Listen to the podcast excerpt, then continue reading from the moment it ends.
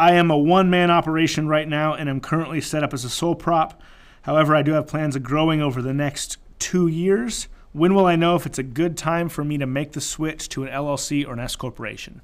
So we always say the break even on when it makes sense to become an S corporation for tax purposes is around $50,000 in net income. And the reason why it makes sense at that level is because that's when the self employment tax savings. And if you don't know what that is, go back into previous episodes and search self employment tax where I break that down. But the self employment tax savings at about $50,000 offsets the extra cost of extra tax prep fees, extra fees to your state of maintaining and operating the S corporation.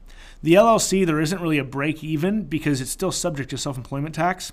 It's more just if you're in a business that inherently has liability, you're getting that liability protection right out the gate. So, uh, and with an, and I, of course, not an attorney, so not giving law advice here, uh, just saying that from a tax standpoint, there's not really an LLC break even standpoint.